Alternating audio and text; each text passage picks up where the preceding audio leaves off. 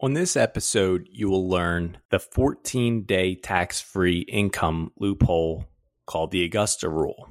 So, you will get into what is tax deferral versus tax avoidance, the details of how the Augusta Rule works, and at the end, we'll go into how you can rent out your vacation property if you want to do more than 14 days. As always, if this episode helps you, brings you value, please do me a favor, share it with a friend. Thank you and enjoy the show. Welcome to Build Your Wealth Muscle, a podcast dedicated to helping fitness entrepreneurs build wealth by saving taxes and growing their money. Each episode will break down different strategies in the areas of business, tax, and retirement planning specifically for your coaching business. Disclaimer the topics covered in this podcast are for educational purposes only. This is not advice for your specific situation please consult a qualified financial or tax professional before making any changes to your financial or tax situation. Now, here's your host, certified financial planner and tax advisor, Pat Darby.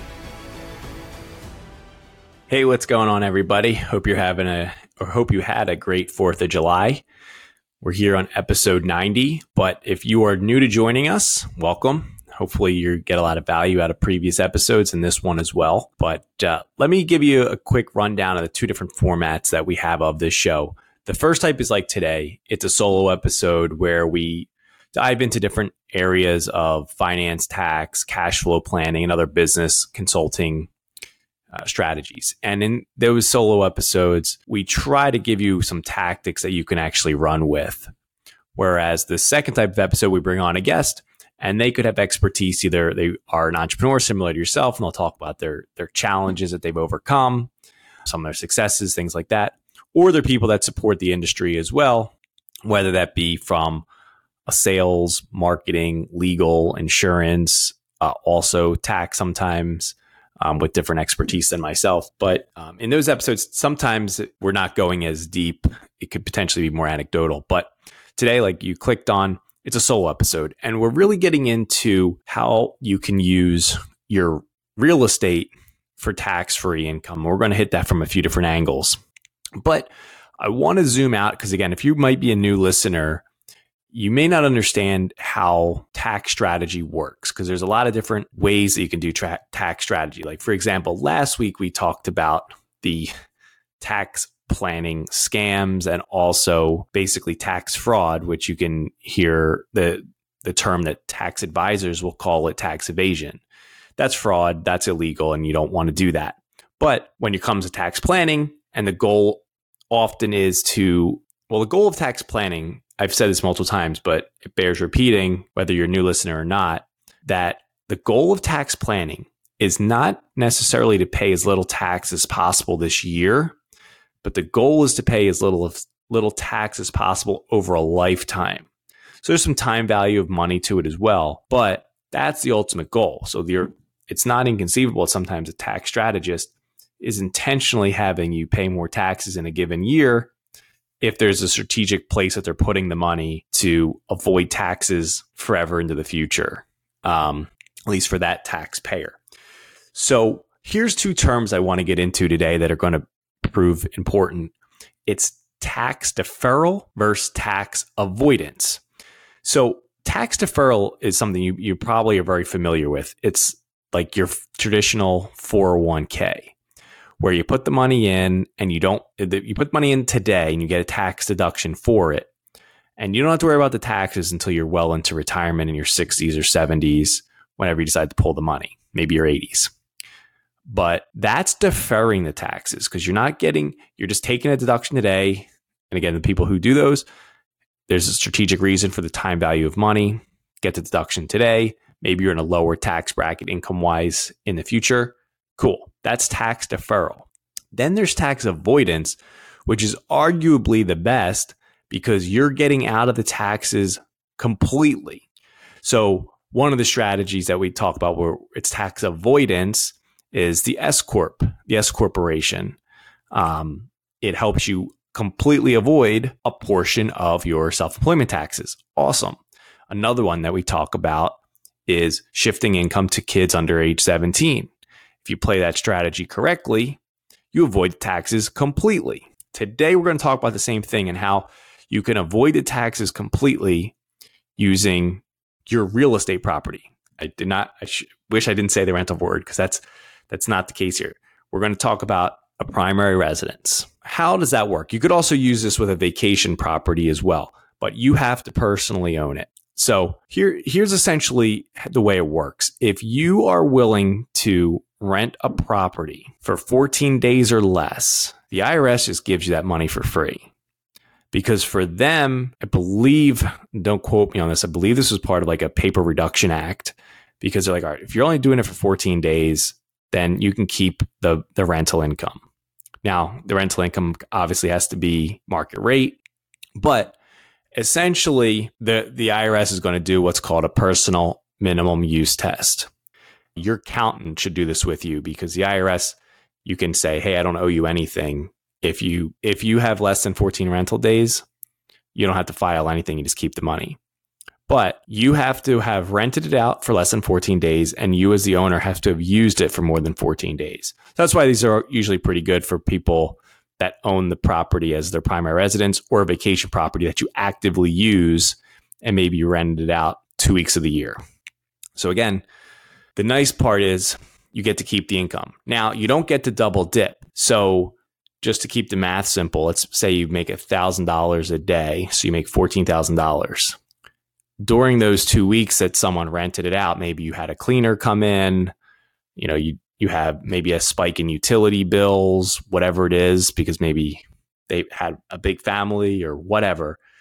You don't get to have your cake and eat it too. So if you're going to take the tax free rental income, you can't write anything off either. So you take the good with the bad right there. But like anything, if it's a vacation property or your primary residence, you can still put whatever you can on Schedule A. So like the portion of your, so it's like your itemized deductions. So that's your um, interest and things like that, your mortgage interest, things like that.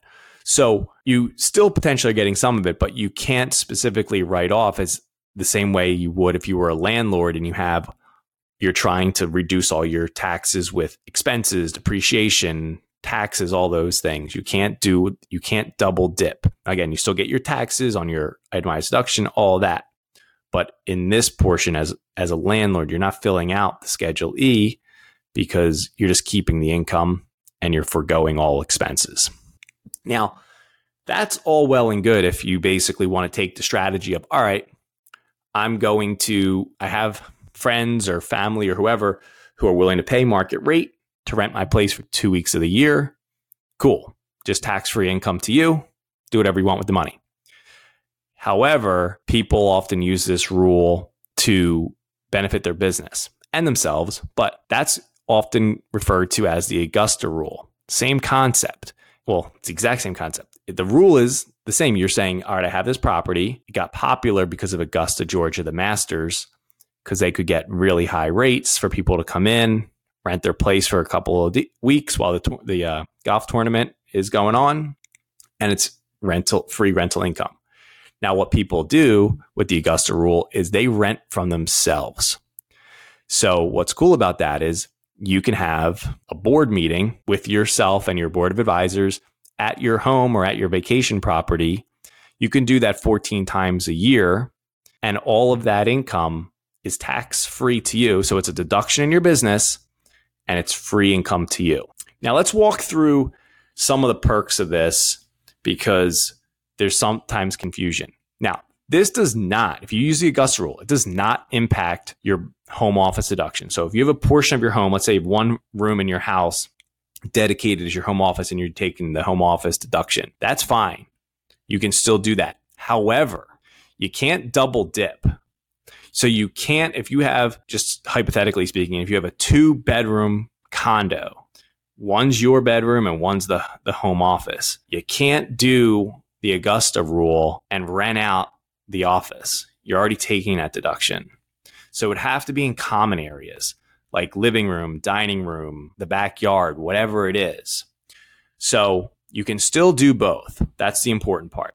Now, how does it actually work? So the business that you're running needs to actually be an entity. You can't do this if you're a sole proprietorship. So that that is important. But most people probably listening, you may already be a one member LLC. Maybe you're a partnership in an LLC, or you're an LLC that's being taxed as an S corp. All those things. Well, you could be directly an S corp too, but for all intents and purposes, those those four scenarios, you can do the Augusta rule. Now, how does it how does it work in terms of what you decide to pay yourself? That's not really up to you. You have to find comps. So with this process, there does need to be documentation. You do need to do your best to, to document the process in case you're ever audited.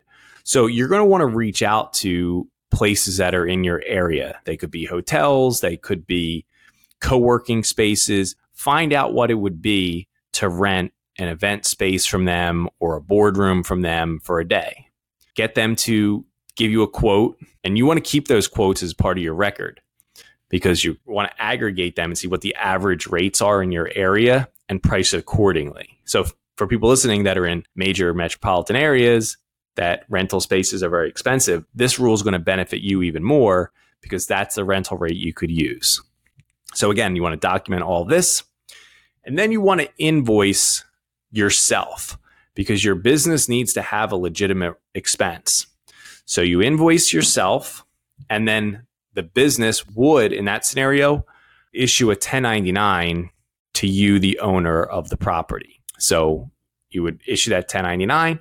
Now, I will say this talk to your tax advisor because sometimes you may, in some instances, do this through like a DBA, same thing we do with like children because sometimes it doesn't look great when you are issuing a 1099 to the owner of an S corp. But forget about that detail for now because I don't want you to get caught in the weeds. I just want you to understand how this works. So you would issue the 1099 to yourself. And then on your personal tax return, you would essentially fill out a Schedule E and the rental income would be zero. And you would reference the, the uh, other deductions as tax code 280A, Section G. So that way you have no tax liability, but your business gets a write off and the business gets to issue a 1099 because for them it would be required because it's over $600 most likely. Again, you want to do this at least monthly because you want to get as close to those 14 days as you possibly can. So that's how the Augusta rule works. Yeah. Now let let me just back up for a minute to go back to if someone's doing this out of a vacation property.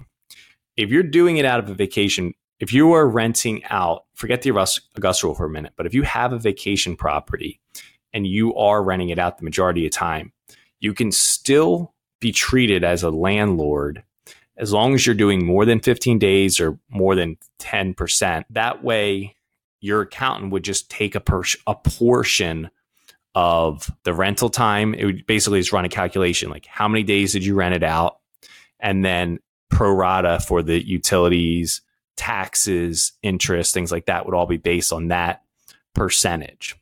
So if you have a vacation property that you like to use, but you're trying to monetize it, you can do both. Now, again, it wouldn't be the scenario we're talking about here where it's tax free income, but you can still try to generate income, especially like with Airbnb and things like that. You can try to generate income on a property that you are personally using as well. So today was a, a shorter episode, but I wanted to bring that, bring this up, especially we're in the summer. People have vacation properties and maybe you have a vacation property that you're not using as much as you thought you were going to. This could be a way for you to take advantage or more excitingly, maybe you have a rental pro- or a vacation property that you want to invite your employees, your team members, your board of advisors to spend a couple of weekends this summer and strategize for your business. Now, again, you want to you want to document what you've done in those meetings because you need to have like the corporate minutes. I should have said that earlier as well. You have to document all this stuff. So when you're having with all the meetings, let's say there's 14 meetings, you do need to have corporate minutes, talk what you've talked about. You need to document this whole thing, and it shouldn't just be a tax strategy, you should be using it for your business as well. So it's a win win. But hope this is helpful. As always, guys, reach out if you have questions and we'll be happy to help. Have a great week. Thank you for joining us this week on Build Your Wealth Muscle. The links mentioned in this episode are available in the show notes. For video clips and more information on tax and retirement strategies for fitness entrepreneurs, please follow my Instagram at the Pat Darby. If you found value in this episode, please do us a favor and share with a friend. If you tag me, that'd be appreciated also. Lastly, for help implementing any of the topics discussed, please book a call. The link is also in the show notes. Thank you again for listening and have a great day.